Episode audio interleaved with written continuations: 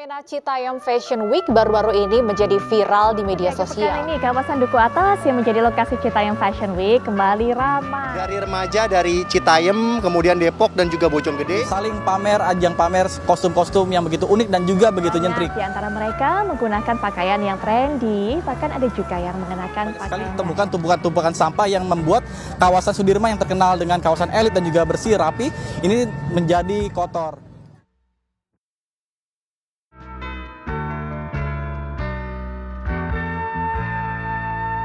Selamat pagi, selamat siang, selamat sore, dan selamat malam para pendengar podcast Plus 62 by Plus 62 Podcast Network episode ke-59 Jangan lupa untuk dengerin episode ke-58 pekan lalu di mana kita ngomongin tentang SBMPTN ya Eh, bahwasanya SBMPTN is not for everyone. Kita ngomongin juga cerita-cerita SBMPTN, mekanisme yang harus dirubah, eh, segala macam cerita-cerita kecacatan yang terjadi di dalam sana itu kita bahas di episode ke-58 kemarin bareng tamu spesial yang ahli banget PTN dah si Hoirunisa Damar. Balik lagi di episode ke-59 bersama gue host yang baru saja selesai mengunjungi sebuah tempat sakral yaitu Duku Atas BNI, Raffi Rainur.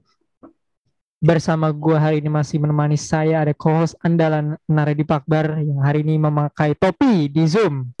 Uh, ini untuk yang ke dua kali ya di bulan Juli. bulan apa ini? Bulan Juli. Juli. Yoi, penutup Sampai lah. nggak tahu bulan. Oke. Betul, betul. Ini kita rekaman di tanggal 30 ya. Ya. Akhir Juli. Juli ini buat sebagian orang ada yang ini teman-teman gue ini side track sedikit ya. Juli itu heartbroken eh, month katanya karena banyak yang putus gitu loh. Ada yang sedih-sedih gitu, ada yang galau-galau. Tapi Juli itu memunculkan kesan-kesan baik juga untuk segelintir orang lah gitu. Salah Betul, satunya betul, adalah kawan kita yang kembali lagi setelah satu dua lima episode absen dia di podcast ini ya. Em, Juli ini buat dia sangat-sangat baik sekali. So kita sambut aja kembali lagi dari 90 Plus Bapak Wahyu Wimar Prasetyo. Wih. What's up? Ya, it's good to be back. Udah lama banget kayaknya. Nggak di plus. Iya, lu terakhir tuh, aduh lupa banget gua lu membahas apa di sini. Pokoknya lu udah absen tuh 5 episode. Lumayan lumayan lama lu nggak main-main lagi di Plus 62 nih. Nah, karena Bapak Wahyu ini sibuk menyiapkan eh, hal-hal menuju sidangnya dia kemarin ya. Selamat untuk Bapak Wahyu yang telah dianugerahi S di belakang nama. Eh. Perasaan Anda gimana? Mungkin singkat aja deh. Hmm, ya lega sih intinya. Kayak kayak keluar aja gitu semua beban tanggung jawab gitu. Ya walaupun masih ada revisi-revisian ya ya cincai lah itu Ya, salah. Udah ada arahannya. Udah ada arahannya tinggal ikutin gitu kan. Udah. Very happy. Yo, yo, mantap. Respect, respect banget nih Bapak Wahyu Wimar nih. Masih ada, ini udah di puncak gunung sih, tapi Wahyu itu harus manjat gunung selanjutnya lagi gitu loh. Gunung kehidupan. Jadi ya, Yes. uh, well, Berat ini. kalau bahasanya orang-orang corporate sih welcome to the jungle, katanya begitu sih. Tapi ya, Bakal jadi orang kolik sih gue kayaknya biar anak jaksel gitu. waduh. Waduh. Oke, eh, speaking of Jaksel, hari ini kita di episode ini bakal ngomongin tentang sebuah apa ya national phenomenon kali ya, kalau gue bilang ya fenomena nasional. Karena eh, hampir di setiap sosial media yang lo kunjungin pasti ngebahas tentang ini gitu. Yaitu adalah eh, sebuah apa gue bisa bilang apa ya, pergerakan atau sebuah campaign atau sebuah ya fenomena lah ya. Yaitu adalah yaitu adalah Citayam Fashion Week. Citayam Fashion Week atau pekan eh, fashion at- dari Citayam. Sebenarnya nggak di Citayam in literal ya. Kenapa sebutannya Citayam Fashion Week tuh? Citayam tuh merefer kepada justru orang-orang yang berpartisipasi di situnya gitu. Eh, anak-anak yang berasal dari Citayam remaja-remaja gitu. Sebel, sebetulnya ini tuh bukan semacam apa ya? Ini tuh bukan Citayam Fashion Week awalnya. Karena memang anak-anak Citayam ini viral gitu di sosial media platform kesayangan Nara yaitu TikTok ya di mana anak-anak ini tuh uh, diwawancarai terus akhirnya ya viral lah anak-anak ini. Anak-anak ini tuh anak-anak SMP remaja nanggung yang menggunakan outfit luar biasa gitu. Tapi beberapa orang juga bilang mereka jamet lah dan segala macam. But we're not gonna talk about it sekarang dulu. Kita tar buat nanti uh, let's talk about Citayam Fashion Week dan segala macam yang mengelilinginya. Gue lempar dulu ke Nara mungkin ya Uh, gimana tanggapan lu mengenai ramainya daerah Duku Atas BNI City yang dua bulan lalu kita nge-podcast di situ tidak ada jamet-jamet berkeliaran setelah kita tidak ada di situ jamet-jamet ini muncul dengan keunikan-keunikan mereka sendiri what do you think tentang uh, ramainya daerah ini dan ya uh, the the Citayam Fashion Week itself Oke, jujur gue kaget sih. Maksudnya kita tuh bulan apa ya? April atau Mei? April akhir kita di sana. April akhir lah kita di sana waktu itu habis nonton Doctor Strange. Kita sempat ke sana kan Ya. lagi Mei berarti. Oh Mei ya awal. Mei Mei ya benar. Mei awal itu masih yang lalu-lalang orang pulang kerja kantor. Ya kan? Orang pulang kantor, terus habis main ke mall, lalu berjalan kaki. Terus akhirnya gue meninggalkan Tangerang, Jabodetabek, ke Jogja untuk kuliah lagi. Lalu gak lama kemudian gue buka sosial media dan itu tiba-tiba jadi rame banget. Isinya orang semua. Orang beroutfit dan macam-macam. Tapi menurut gue sebenarnya bagus-bagus aja sih. Karena itu kan jadi kadang orang untuk berekspresi ya. Mhm. Maksud gue seburuk-buruknya orang di sana at least nggak ngerusuh banget sih. Maksudnya lu inget nggak sih zaman kita SMP ketika orang lain jumatan tuh ada oknum oknum yang balap liar pakai mio yang bannya tipis. itu gue inget banget. Ya. Terus juga daripada tawuran atau apa pun itu menurut gue mending mereka nongkrong-nongkrong di situ sih. Cuma memang secara ketertiban untuk menjaga kebersihannya masih perlu di apa ya digalakan lagi lah. Cuman menurut gue bagus-bagus aja selama mereka tidak mengganggu. Oh itu juga tempat umum ya, semua orang berhak di sana. Se gimana pun bentuknya itu kan adalah tempat umum, semua orang bebas akses. Dan kelihatannya aman-aman aja ya, sampai akhirnya datanglah influencer-influencer. Betul banget. Ada aja pasti eh, pergerakan-pergerakan dari orang-orang sono ya. Tapi gimana yuk kalau dari lo? Tadi Nara bilang sebenarnya nggak apa-apa, eh, itu biar dialihin aja anak-anak yang tawuran di situ biar nongkrong aja. Tapi lo sendiri mengenai ramainya daerah Duku Atas City, BNI City yang akhirnya dijuluki sebagai SCBD ya, eh, Sudirman, Citayam, Bojong, Depok. What do you think about it? awalnya ya sebenarnya ya fine fine aja sih ya cuman eh gua lebih ke skeptis aja sih sama sama sama apa yang mereka mereka perbuat di sana gitu loh. Kayak ya memang ruang publik tapi eh kayak ngelihat keestetikan kesan di sana tuh jadi jadi berkurang lantaran eh, yang tadi udah Nara, Nara sebutin sih kayak ketertiban lalu juga masalah uh, kebersihan itu yang jadi disorot banget sih. Memang lebih banyak manfaatnya mungkin ya cuman masalah-masalah kayak gitu tuh bagi gue juga concern sih apalagi kan itu tadinya jadi jadi suatu landmark Jakarta ya Mhm. Uh, pusat kota kan pusat kota pusat pusat bisnis lah jadi ketika uh, mereka datang yang gue takutin cuman cuman kayak lebih ke arah ke situnya aja sih tadinya.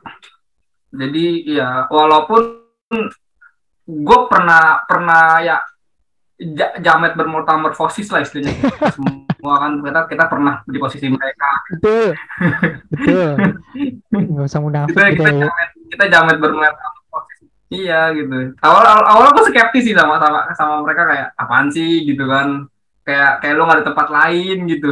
Cuman iya selagi me- selagi mereka istilahnya nggak mengganggu masyarakat ter- terlebih juga nggak nggak mengganggu kita gitu loh mereka cuma memang nongkrong doang. Ya jadi ya udah it's okay gitu. Lebih lebih kayak lulu gue gue asal asal lo juga bisa asik lo bisa jaga ketertiban lo bisa jaga semuanya ya go ahead gitu. Nggak usah eh, nggak perlu dipermasalahin. Nah emang yang tadi Nara juga udah sebutin masalah kalangan-kalangan atas ini nih yang yang sedikit cuak banget ini. Datang datang datang datang lu eh, kirim ke haki lu lu Hmm. nge istilahnya apa sih nge nge-branding nge-branding itu tuh jadi jadi brand lu gitu loh Hmm. itu itu gue paling gak suka gitu gue kecuali kalau lu dari awal tuh udah ada effort di sana gitu lu Yes, sir. lu ngajak mereka lu yang emang ngepromis bukan iya lu yang ngepromosin mereka di sana gitu loh dari awal lu ngeliput soalnya tau gue tuh dulu di awal-awal tuh udah ada tuh beberapa beberapa tiktokers kan di sana yang emang suka nge-interview kan. Ya. awal-awal kan dari situ awal kan dari situ kan yang kayak lu nanya outfit lu nanya nanya apa ya ya nanya apa, di sini ngapain gitu. Tuh gue sering lihat tuh awal-awal di situ tuh. Mungkin memang CFP juga awal dari situ mungkin ya. Karena pas gue lihat juga ya ini SCBD gitu. Lama-lama ternyata viral kan. Nah kalau orang-orang kayak gitu tuh nggak apa-apa gitu loh. Karena lu dari awal udah udah mengi- mengikuti lah istilahnya. Nah emang yang yang bikin wave-nya lah yuk. ya itu bener. Ya yang gua yang wadau kan memang artis-artis ini nih yang tiba-tiba ucuk-ucuk datang gua nggak suka sama eh, gua kurang gua kurang serak sama mereka. Tapi ketika mereka diganggu sama orang yang lu nggak punya effort juga gue jadi nggak senang juga gitu loh Hmm. ya, ya lu paham kan lah ya, lu- Ya. soalnya ya lu udah punya kehidupan sendiri gitu loh duit lu udah banyak lu nggak usah memperkaya diri lu dengan orang yang emang udah udah di bawah lu gitu loh nggak malu gitu kan kasarnya. Iya, benar Gitu. banget, benar banget. Aduh, ada aja ya eh, pergerakan-pergerakan dari influencer-influencer ini berusaha untuk eh, apa ya? Berusaha untuk mencari gebrakan gitu dalam sebuah fenomena. Cuman dengan ramainya eh, apa ya? Ramainya tempat ini gitu. Ramainya Duku Atas BNI dengan ciri khas eh nggak cuman anak-anak Citayam ya, tapi memang anak-anak Jakarta yang biasa ada di situ juga menggunakan outfit-outfit luar biasa supaya mereka bisa mengisi laman-laman sosial media mereka lah. Ah, kita udah tahu itu dan itu diikuti juga sama anak-anak Citayam ini dengan fashion space yang mereka sendiri gitu. Eh, anak-anak muda ini mengundang banyak perhatian lah dari media sampai artis kalangan atas. Terutama anak-anak di Citayam ini, anak-anak dari Citayam atau anak-anak yang remaja-remaja tanggung yang lu tahu bentuknya seperti apa, mereka yang mengundang banyak perhatian gitu dari media sampai artis kalangan atas. Nah, sekarang ditutup eh, ketika kita rekaman ini eh, si CV-nya itu, tapi sempat juga dijadikan ladang keuntungan yang tadi Wahyu bilang eh, dari kalangan artis kalangan atas gitu. Eh, apakah seharusnya sebuah tren masyarakat kelas bawah itu tidak dirusak oleh mereka yang kelas atas? Karena gara-gara hal ini eh, dirusak ya dalam tanda kutip sama kelas atas, akhirnya jadinya tutup si eh, Citayam Fashion Week-nya udah nggak ada runway lagi, udah udah sepi lah, Eh, nggak nggak seramai yang setidaknya tiga minggu kebelakangan ini. Menurut lo, apakah tren masyarakat kelas bawah gitu, itu tuh nggak usah diutak-atik sama kelas atas atau gimana? Pendapat lo tentang artis-artis atau influencer yang berusaha mencoba dalam tanda kutip FOMO, takut tidak kena arus CFW ini eh, untuk minggir dari hal-hal seperti ini gitu. ya gue setuju ya kalau kalau bahasa dan konteksnya diganggu eh, gue setuju bahwa yang tadi gue bilang masing-masing punya punya porsinya sendiri gitu loh. Sel- eh, karena gue selalu berprinsip ya lu lu gue gue. Tapi ketika si artis atau si influencer ini datang kalau niatnya dia baik eh, karena gue juga kemarin beberapa baca ya eh, di postingan eh, autor gitu penulis yang sama eh, mengecam gitu kontra dengan dengan dengan si oknum ini.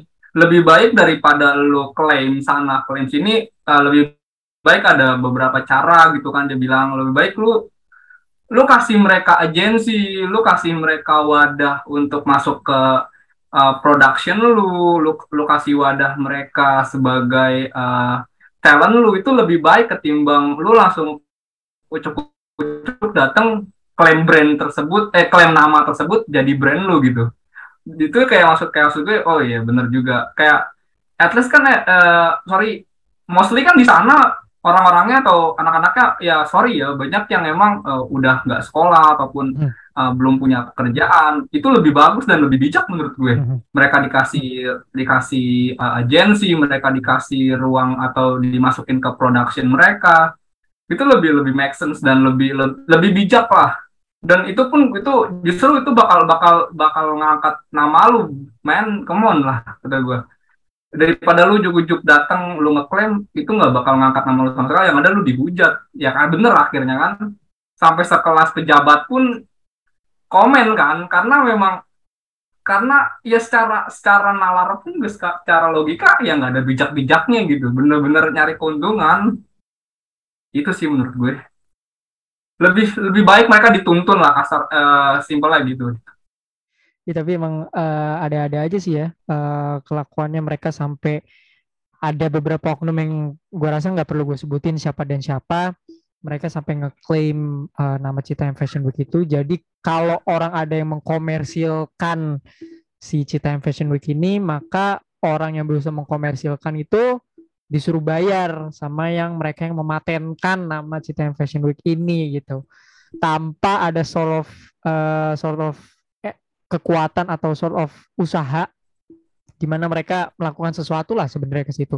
Kalau ditanya kalau ditanya mereka melakukan sesuatu apa enggak, mereka pasti berkilah kalau mereka melakukan sesuatu ya. Contohnya mereka bawa duit segebok ke salah satu eh, apa ya, salah satu selebnya si cewek ini yaitu si Bonge gitu. Eh, mereka melakukan segala hal untuk getting attention. Gak cuma mereka berdua sebenarnya kemarin gua ke sana tuh udah banyak banget seleb yang berusaha get into. Sebenarnya nggak apa-apa sih, tapi kelihatan banget FOMO-nya dan jeleknya gitu.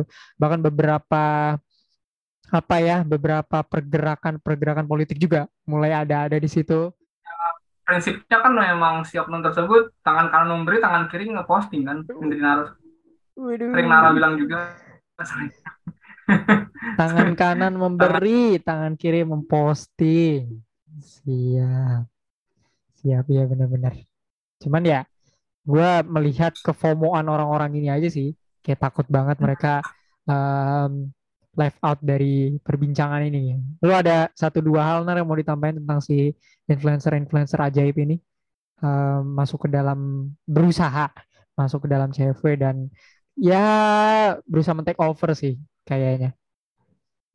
Oke, ya. sebenarnya ketika dimasukin oleh orang-orang tersebut kadang menjadi nggak asik karena dikit-dikit diklaim, dikit-dikit diduitin. Terus juga politikus dan aktivis mulai ikut-ikutan juga nih. Ngeklaim, ngeklaim, merasa direpresentasikan padahal sampai lu pernah gak sih lihat video siapa ya ada yang diundang ke TV terus dijadiin debat politik gitu. Menurut gua nggak penting, men. Oh, iya iya kok kemarin si Bonge dia masuk ke Oh iya, ah. apa Indonesian Lawyers Club ya? Kalau nggak salah. Di TV One gua- if I'm not mistaken. ngapain men? Dia kan cuma nongkrong doang. Kenapa jadi didebatin politik? Menurut gua buat apa? Kalau misalnya lu, lu mau debatin politik ya lu, lu aja gitu. Benar benar benar. Banyak bang maksudnya itu nggak nggak make sense banget gitu. Maksudnya kayak Bonge itu kan is not a very good speaker lah ya. Maksudnya dia tugasnya di sana memang untuk ya gua rasa dia juga iseng sih. Eh, dari awalnya tuh dia di sana emang pengen nongkrong kerjaannya. Ternyata dia nyeleneh ketika masuk ke salah satu postingan eh, media bernama @kutipan X. Syarat mereka yang pertama kali gua rasa bikin wave ini eh Bonge ini salah satu orang yang cukup apa ya nyentrik eksentrik gitu.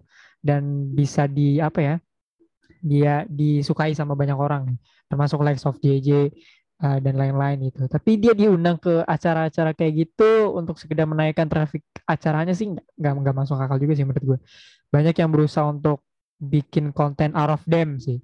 Them maksud gue adalah anak-anak ini gitu. Bonge JJ dan lain-lainnya. Bahkan ada yang nawarin beasiswa juga kan ke salah satu eh, seleb di sana si siapa namanya gue lupa si Roy. Dan akhirnya dia nolak beasiswanya gara-gara dia mau fokus berkonten gitu. Menurut gue bukan gue tuh dari awal nggak mempermasalahkan dia nggak nerima beasiswanya ya udah gitu. Tapi berusaha untuk memberikan beasiswa lagi gitu uh, kepada si Roy. Itu menurut gue itu berusaha mengambil uh, panggung banget sih. Dari dari segi politik tuh berusaha mengambil panggung banget menurut gue gitu ya tapi ya namanya hal yang rame tuh pasti orang akan lari ke sana semua kan. Ini orang tuh tiga minggu kemarin tuh bener-bener media isinya itu semua TikTok isinya itu semua orang-orang FOMO termasuk gue berusaha nyampe ke sana gitu. Wahyu bilang tentang uh, ya selama ada tempatnya why not gitu kan. Yang penting kan mereka nongkrong having fun dan segala macam ya menurut lu dengan ramainya fenomena kemarin Citem Fashion Week slash Duku Atas BNI dengan isi-isi orang-orangnya menurut lu ini indikasi nggak sih bahwasannya kita butuh lebih banyak tempat terbuka publik atau ya personal public open open public space gitu loh dengan uh, fenomena kayak gini menurut lu kita butuh lebih banyak hal kayak gitu nggak? kalau dibilang butuh uh, seharusnya butuh ya karena kalau ruang terbuka publik juga bakal bakal masuk ke ruang terbuka hijau kan uh, hmm. kasarnya masuknya kan ke ke daerah uh, ke lokasi-lokasi yang misalnya bahasanya kayak alun-alun atau tempat tempat-tempat kayak macam ya GBK yang tempat kemarin kita mau syuting juga kan kayak gitu-gitu kan hutan hmm. kota istilahnya lah hutan hmm. kota GBK Nah, sementara di Jakarta kan juga uh, kalau menurut gue kurang ya, karena ya gue nggak tahu nanti mungkin bisa dikoreksi karena gue uh, bukan tinggal di Jakarta. Kayak kalau menurut gue kayak gitu sih, karena setahu gue kan kalau di Jakarta juga ruang terbuka hijau juga uh, sedikit ya, enggak enggak terlalu banyak. Itu pun juga uh, aksesnya agak-agak uh, sedikit susah kan, uh, strict banget gitu loh. Mungkin banyak, cuman masalahnya itu sih akses dan juga secara secara masif ya secara secara berbondong-bondong kayak di SCBD kan mm-hmm. itu sih menurut gue jadi mm-hmm. memang uh, lebih ke masalah mungkin oke okay lah kalau misalnya kita nggak kekurangan cuman masalah izin sih izin dan juga behave dari dari orang-orang tersebut juga yang akhirnya juga berdampak nggak dikasih izin tersebut gitu loh kalau kalau mungkin mereka dari behave dari behive juga bisa uh, menjamin kebersihan, ketertiban, mungkin juga kayak pihak pengelola ataupun keamanan juga bakal masih uh, bakal masih tempat yang uh, istilahnya banyak lah. Mungkin itu sih. Sebenarnya udah udah cukup banyak sih uh, ruang terbuka hijau terutama di Jakarta, tapi bentuknya tuh lebih ke taman gitu sih yuk. Kebanyakan tuh taman ya. uh, bukan sebuah jalanan yang sepi dan uh, bisa di lewati dengan apa ya dengan tempat yang cukup strategis gitu. Kayak di Duku Atas. Itu kan dilalui sama stasiun KRL Sudirman. Ya. itu juga dilalui sama stasiun kereta bandara MRT dan Transjakarta. Jadi memang accessible untuk semua gitu. That's why uh, orang-orang bisa dengan mudah ke situ gitu. Sebenarnya di sana ya cuma duduk-duduk aja sih. Essentially itu duduk-duduk aja dan lu jajan gitu. Essentially. Kayak gitu. Tapi ya pada akhirnya sebenarnya orang butuh yang kayak gitu nggak sih? Uh, maksudnya tanpa mengeluarkan duit yang cukup banyak untuk nyewa tempat buat nongkrong, mereka bisa, let's say di sana ada janji jiwa, ada Starbucks yang cukup um, apa ya, pricey mungkin untuk beberapa orang, mereka beralih ke Starling misalnya, atau uh, jualan tahu bulat di sana enak banget by the way kalau lo mau nyoba uh, di. Jadi orang kayak ngeluarin anak-anak ini, kenapa mereka bisa ngeluarin karena uh, transportasi umum juga murah, makanan di sana juga affordable gitu dan accessible juga tempatnya. Jadi that's why mereka dengan mudah ke sana gitu tanpa orang tua juga lagi kan. Mereka nongkrong bareng teman-temannya. Tapi menurut lu gimana? Um, perlukah kita apa ya di Indonesia ini ya particularly di Jabodetabek dulu deh ya untuk lebih banyak lagi ruang-ruang terbuka yang lebih banyak gitu publik ruang terbuka publik uh, beberapa tempat itu menurut gue kurang oke okay lah tata kotanya. Jadi benar-benar full sama perkantoran dan perumahan sehingga orang nggak punya tempat terbuka untuk mereka main atau sekedar jogging deh. Gue sempat datang ke beberapa tempat yang di mana sekedar jogging aja kayak nggak ada yang asik tempatnya gitu. Kayak misalnya ada trotoar besar nih, tapi dipakai parkir dipasangin tenda ditaruh tiang di tengah trotoar. Nah itu kan bikin gak enak. Nah makanya diperlukan apa ya ruang terbuka hijau lah. Atau ya minimal minimalnya tempat-tempat buat jalan-jalan aja. Karena menurut gua kurang banget sih. Di mana banyak jalan tuh masih car oriented banget. Buat kita kita yang suka jalan kaki kan masih kurang ya. Menurut gue butuh sih. Karena mungkin itu juga jadi alasan kenapa orang-orang dari luar Jakarta datang ke Duku Atas buat sekedar jalan dan nongkrong-nongkrong Hmm. mungkin bisa jadi karena di sana nggak cukup banyak eh, ruang terbuka untuk mereka nongkrong atau mereka sekedar jalan-jalan cari angin Betul. mungkin mereka nggak dapat itu gitu di sana jadi perlu di apa ya pemerataan aja sih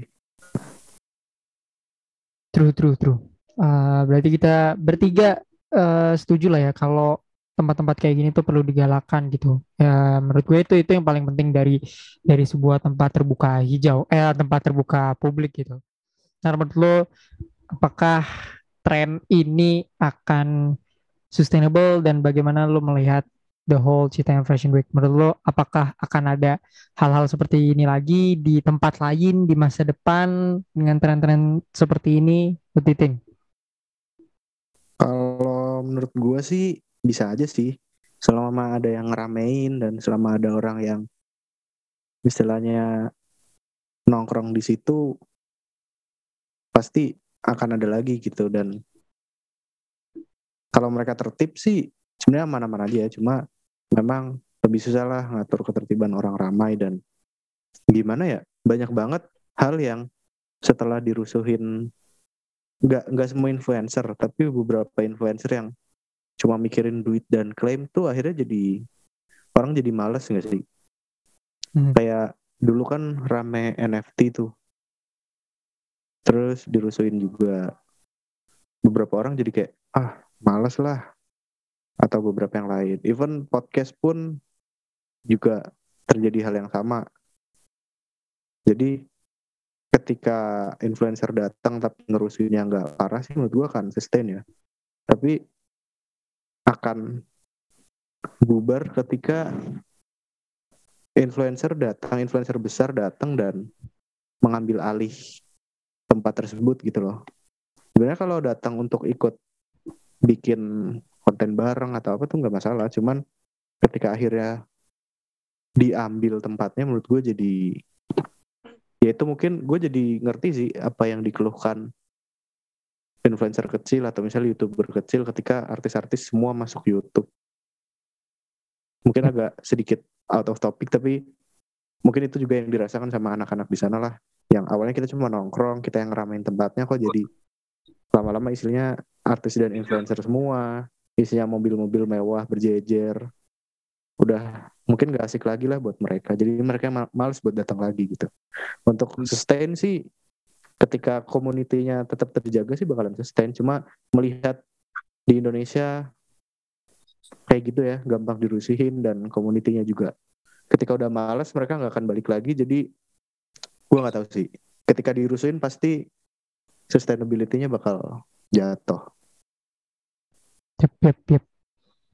Mudah-mudahan sih enggak, tapi harapan lu gimana yuk tentang uh, the whole Citayam Fashion Week fenomena karena ini menurut gua sebuah fenomena yang cukup uh, besar, cukup tren dengan dibalut oleh apa ya, dibalut oleh hal-hal berbau fashion ya. Gua rasa ini ke depannya akan mungkin sustainable, tapi mungkin tidak akan berada di tempat yang sama. Tapi what do you think, Leslie? Iya, kalau menurut gue eh, dan pendak apa harapan gue pastinya yang terbaik ya ya ya. Itu pastinya itu sustain. Gue pengen itu sustain. Walaupun yang tadi gue bilang gue skeptis segala macam. Cuman selagi itu memang uh, membawa keberkahan dan juga keuntungan untuk uh, warga sekitar ataupun orang-orang di sekitar tersebut ya why not gitu. Karena kan dari beberapa income pedagang kecilnya juga kan jadi jadi jadi banyak lah saya jadi jadi Ya. Omsetnya bakal bakal bakal jadi berkali-kali lipat kan tadi disebutin juga kayak ada tahu bulat di sana yang enak. Kayak dulu kita juga sempat jajan somai juga kan pas buka. Itu itu pun juga waktu masih bulan puasa gitu. Mungkin perbandingannya masih nggak ada setengahnya di sana orang-orangnya lebih malah. Apalagi sekarang gitu. Dan menurut gue kalaupun itu harus sustain uh, uh, kudu sustain uh, pastinya harus ada ada orang ketiga ya yang emang uh, ngebimbing yang tadi gue bilang bukan ucuk-ucuk uh, influencer yang ngerebut tapi lebih kayak mungkin ke pemerintah setempat pemkot di sana kayak Pemkot DKI itu bisa lebih memperhatikan dan juga ngasih jaminan keamanan dan juga mengarahkan mereka ke arah yang baik gitu loh. Um, maksud gue kayak lu boleh gitu kayak acara fashion. Tapi jangan di tempat trotoar ataupun di zebra cross uh, yang memang itu masih menjadi tempat kendaraan umum kan. Karena gue gue ngeliat ini kayak apa ya kayak fenomena dulu kotu sih. Kotu yang dulu foto yang Bener. dulu kita masih SMP kita masih SD kan juga banyak jadi tempat kayak gitu kan. Eh, banyak komunitas banyak istilahnya eh, apa ya bocil-bocil atau jamet-jamet yang istilahnya di sana tuh mereka adu apa adu outfit terus cuma sekedar nongkrong-nongkrong doang gitu. Gue sih ngeliat kalau misalnya ini sustain dan diperhatikan secara eh, secara serius oleh oleh pemerintah ataupun eh, entitas yang memang bertanggung jawab, menurut gue bakal ada kemungkinan duku atas tuh bakal jadi tempat kayak wisata kayak Kotu sih, Hmm. yang memang semua orang tuh kayak lu mau ke mana gitu kan nongkrong di sini yuk gitu ke wisata sini itu kan juga karena secara secara transportasi kan juga enak kan lu turun di stasiun Beni City ya kalau KRL ya KRL tuh di Sudirman, kalau BNI City kereta bandara lah.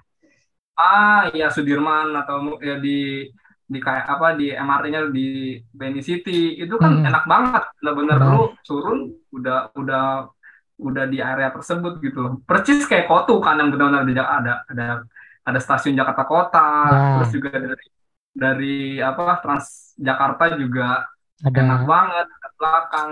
Gue sih ingat kayak gitu sih. Tadi gue langsung kepikiran oh ya ini ini model kayak Kotu sih benar-benar yang cuman bangunan tempat duduk sama jajanan jadi jadi tapi tapi jadi tempat eh, perkumpulan gitu loh bedanya karena Kotu ya dia ada museum aja gitu tempat bersejarah kan Mhm, mhm. Benar, mungkin bisa ditambah tempat-tempat seperti itu lagi gitu. Tambahan misalnya instalasi seni atau galeri, menurut gue itu akan lebih uh, menarik gitu. Apalagi segala hal mudah dijangkau. mural mural mural yang di yang di terowongan waktu itu kita beli beli minum itu juga menurut gue udah bagus ya Mhm. mural-mural ataupun apa ya ke kerajinan tangan lah istilahnya di di tembok segala macam. Itu udah oke sih. Itu kan jadi lebih seni lagi. Terus juga pernah pernik lampu di sana juga. Di terowongan itu juga udah jadi kayak landmarknya banget gitu lebih kepada diseriusin atau enggak sih oleh oleh oleh uh, pemerintah setempat sih. Toh juga kan bisa menjadi apa ya? Ya menjadi income tersendiri lah menjadi keuntungan sendiri lah. Bukan dari segi dana bukan dari segi uh, uh, secara finansial. Tapi kan juga citra dan segala macam kan juga bisa masuk di sana gitu loh Yep, yep, yep. That's the thing yang paling penting adalah selain lo melakukan hal-hal yang tidak merusak atau mengganggu kenyamanan masyarakat, salah satunya juga didorong oleh kesadaran kepada lingkungan-lingkungan sekitar ya, termasuk sampah, eh, polusi, termasuk polusi masyarakat, polusi mata itu juga harus dijaga di situ ya. Hah, it's ya eh, sebuah tanggapan-tanggapan menarik sih menurut gua dari Nara dan Wahyu ya tentang gimana sebenarnya tempat ini ya ini akan akan terus sustainable kalau mungkin tidak diganggu oleh pihak-pihak tertentu dan dari pemerintah lebih aware terhadap tempat-tempat atau public space seperti ini gitu. Tadi Wahyu nyontohin tempat kayak Kotu, gimana pada akhirnya tempat kayak gini ya akan menjadi perkumpulan sebuah komunitas atau makan eh, lingkup sekecil keluarga gitu. Orang tuh pengennya ya nongkrong, orang tuh pengennya berkumpul bersama eh, tanpa mengeluarkan biaya yang cukup banyak dan tempatnya sangat mudah dituju dan aksesibel ya. Itu easy sebenarnya untuk membangun tempat-tempat kayak gitu. Tapi gua nggak tahu mungkin pemerintah lebih fokus ke hal-hal yang menarik lainnya mungkin menurut mereka begitu sih. But eh kalau gua Nara sama Wahyu yang ngasih pendapat sih kayaknya kurang afdol gitu ya karena kita bukan warlock sono gitu. Eh, di segmen kedua gue berkesempatan ke sana ketika pas masih rame ya, ketika masih belum ditutup di mana gue berhasil ngomong sekitar bersama tiga kelompokan remaja mulai itu anak-anak di usia 20 ke atas sampai ada yang usianya masih 15 tahun. So, uh, buat lo yang masih dengerin sampai menit ini, kita pindah ke segmen kedua bareng anak-anak Citayam Fashion Week.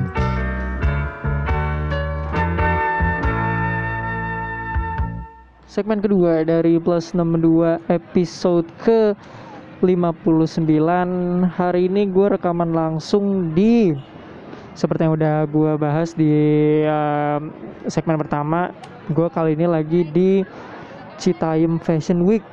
No, uh, exact place-nya adalah di uh, halte MRT Duku Atas BNI City.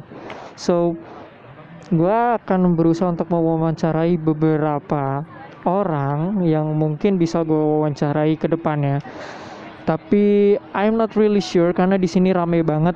Eh, ini semacam live report juga sih gue bisa bilang ya. So it's gonna be amazing kalau gue bisa dapat satu dua orang. So stay tune. Di mana gue bakal ngomongin tentang gimana sih pendapat mereka tentang ramenya tempat ini karena eh, fun fact guys buat lo dengerin satu bulan yang lalu gue ngelakuin podcast outdoor atau podcast eh, on on site juga di tempat ini tapi tidak serame ini. So ya, yeah, without further ado, gue akan mewawancarai beberapa orang di sini. Oke, kenalin gue Ray dari podcast Plus 62. Eh gue sama siapa? Gue boleh tahu nama lu? Nendi. Andy. Nendi. Nendi. Nendi, lo? Ai. Ai. Lo? Dela, Dela. Dan lo? Sipa. Kalian datang bareng-bareng atau dari tempat-tempat yang beda? Eh, tempat yang berbeda. Tempat yang Jaksel. berbeda. Jaksel. Beda-beda. Beda-beda. Eh, lu dari mana? Di Jaktim.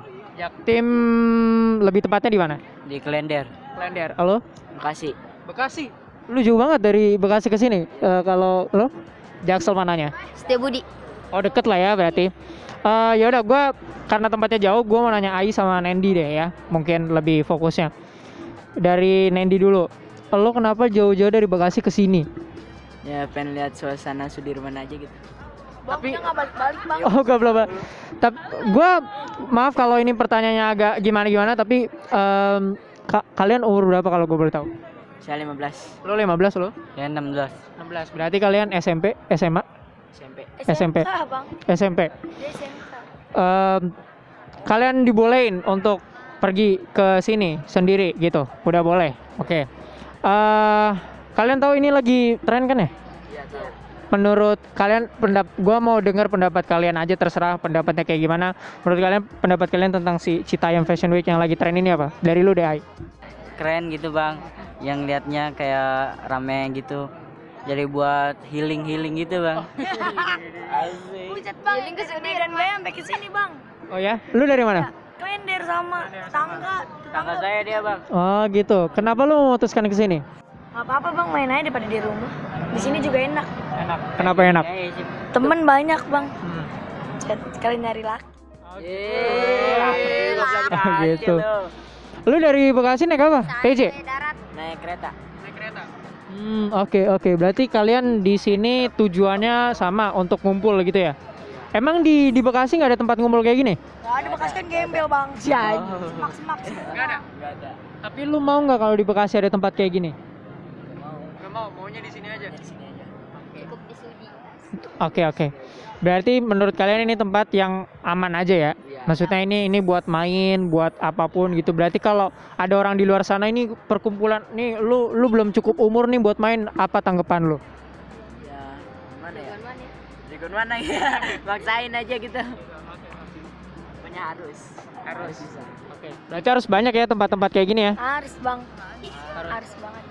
Tapi kalau di luar dari Sudirman ada tempat kayak gini, lu juga mau di luar dari Sudirman gitu? Enggak. Enggak, enggak setuju. Tetapnya pengennya di sini di Sudirman. Ini udah tempat paling PW buat kalian. Ya, udah PW banget di sini udah. sini sepi sampai rame kan bang. Kita di sini bang.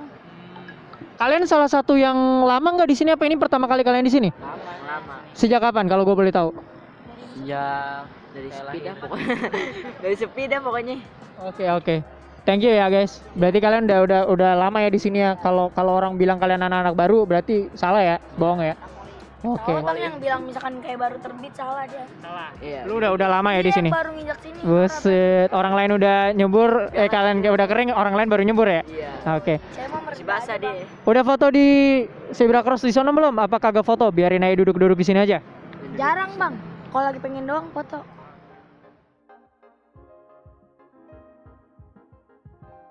Oke, sekarang aku sama Kak Oki dan Kak Aisyah. Mungkin aku dari Kak Aisyah dulu nih. Eh, Sebenarnya kalian berdua bareng-bareng kan ke sini? Iya bareng-bareng. Bareng-bareng. Kalian dari mana kalau aku boleh tahu? Aku dari Sabede, Ciledug.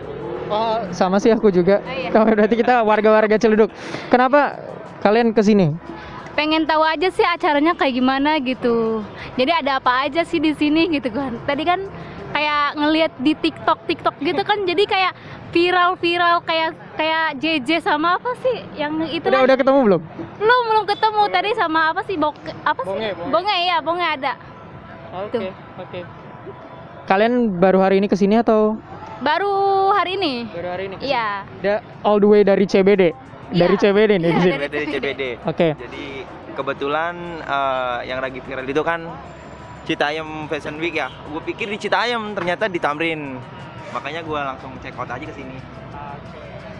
Menurut kalian setelah pertama kali ke sini, ini hari pertama kalian ke sini, eh, pertama sebagai sesama warga Ciledug kalian cukup shock nggak ngelihat keramaian yang ada di sini? Mungkin Kak Oki nih. Ya kalau untuk sekarang sih shock aja ya. Tapi bagus juga sih buat perkembangannya. Jadi untuk mengasah bakat mental-mental juga yang kurang berani gitu ya. Soalnya disuruh catwalk juga dia minggir-minggir. Tapi udah sempet catwalk di eh, itunya di apa? Zebra Cross. Di Zebra Cross. Udah, udah, catwalk. Aisyah, kalau saya belum. Em, kalian ngelihat kan banyak banget em, model manusia yang ada di sini ya. ya Ada manusia yang seperti ini dan seperti itu gitu.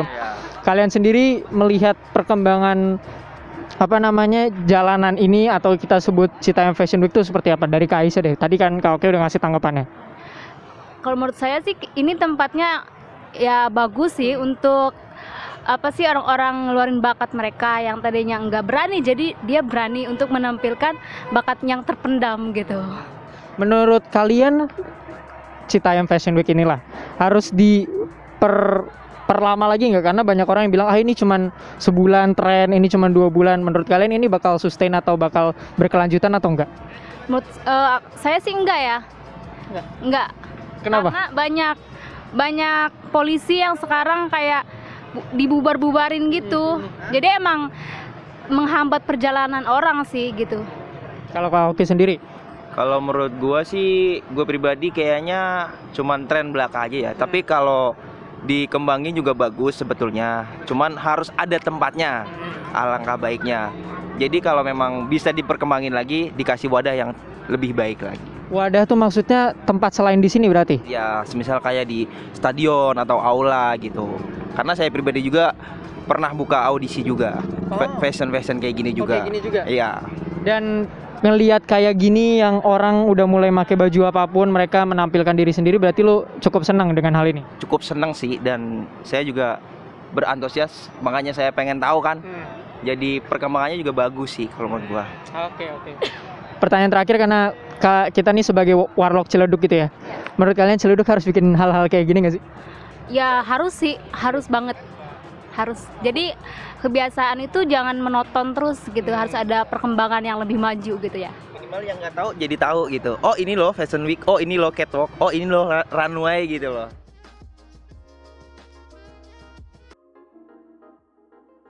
Kalian dari mana kalau gue boleh tahu? Dari Priuk. Tanjung Priuk, Iya. Jakarta Utara. Iya. Langsung jauh-jauh ke sini. Eh, Dona ya tadi. Dona, kenapa kalian ini mewakili berdua aja deh? Kenapa eh, jauh-jauh dari Tanjung Priok ke sini? Eh, pengen nongkrong gitu. Iya, nongkrong doang. Nongkrong doang. Kalian mencari cowok ganteng. Mencari cowok ganteng itu adalah eh, target utama atau target sekian? Sekian. Sekian. Oke. Yang sisanya nongkrong. Sisanya nongkrong. Emang di Tanjung Priok nggak ada tempat kayak gini? Enggak ada kan ini kan lagi viral. Oh ya? Halil. Oh, Kotu, Kotu tuh termasuk di situ. Tapi kalian di Kotu se, se segini apa enggak? Enggak. Enggak seramai ini sih. Enggak seramai ini ya. Oke. Alasan kalian mau jauh-jauh dari Tanjung Priok kan ke sini hanya untuk nongkrong. Menurut kalian berdua perlu nggak sih tempat-tempat kayak gini lagi di di di mungkin di dekat eh, tempat tinggal kalian gitu? Perlu lah. Perlu. Gimana, Ocit? Perlu. Kenapa perlu?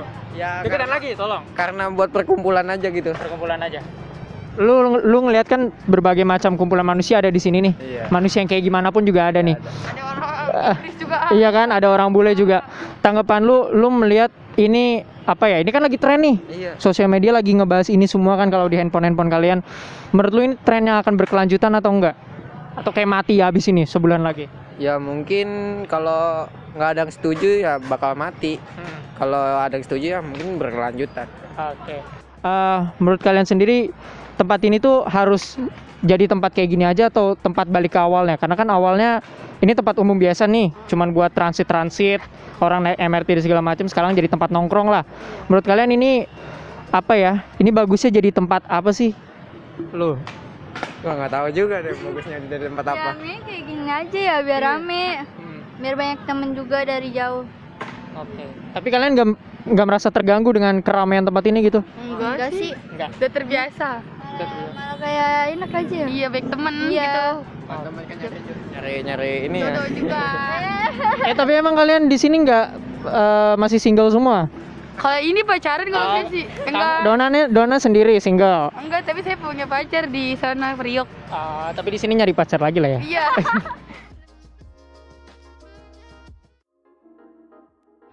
Oke, sembari melihat visit, sembari melihat City Light, gua rasanya menyudahi podcast plus 62 episode ke-59 ini.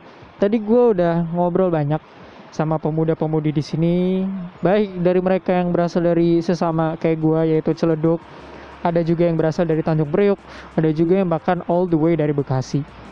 Yang terutama adalah rata-rata yang datang pemuda-pemudi dan bahkan gue bilang cukup underage sih.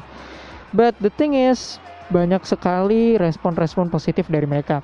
Positif yang gue maksud adalah mereka sangat menyukai tempat ini gitu, keramaiannya, keviralannya, sehingga mereka bisa menjadikan tempat itu sebagai tempat kesatuan gitu, tempat yang mempersatukan mereka. Gue mendengar kalau kalian teman-teman juga dengar tadi banyak dari mereka yang sekedar nongkrong di sini, sekedar mencari angin di sini, sekedar melihat pemandangan yang gue rasa Jakarta pemandangannya ya begitu-begitu aja gitu. Tapi mungkin itu tidak tercipta di kota mereka gitu. Jadi kesimpulan yang gue tangkap adalah kita butuh sih tempat-tempat seperti ini. Kita butuh lebih banyak open space, kita butuh lebih banyak tempat-tempat terbuka seperti ini. Orang tuh sekedar cuman pengen nongkrong aja sih sebenarnya, tapi kadang mereka nggak mau nongkrong tapi bayar gitu yang gue tangkap di Duku Atas BNI ini orang bisa duduk-duduk sekedar membeli Starling sekedar membeli tahu bulat cuman mengeluarkan 10.000 ribu lalu mereka bisa bercengkrama bersama gue rasa ini juga menjadi sebuah masukan secara langsung dan secara tidak langsung untuk pemerintah daerah maupun pemerintah setempat bahwasannya kita butuh lebih banyak tempat terbuka seperti ini supaya mungkin masyarakat bisa lebih dekat, masyarakat bisa berkumpul. Apalagi dua tahun kita ditahan sama COVID-19, dua tahun rasanya masyarakat udah mulai membalaskan dendam mereka dengan berkunjung ke tempat seperti Duku Atas Beni atau yang kita tahu sebagai Citayam Fashion Week ini. Sampai ketemu lagi di episode selanjutnya. Gue Raffi Rainur sebagai pemandu acara pada hari ini. Memohon maaf kalau ada salah-salah kata dan audio-audio yang sekiranya tidak begitu masuk di telinga. Mohon dimaklumi aja. Tapi kita bakal banyak ngelakuin podcast di sini lagi. Jadi buat lo yang lagi dengerin sampai menit ini, kalian boleh banget kasih topik-topik seru yang bisa gue bicarain sama anak-anak yang sedang ikut di Citayam Fashion Week ini. We'll see you guys in the next episode, di episode ke-60. Stay healthy and cheers.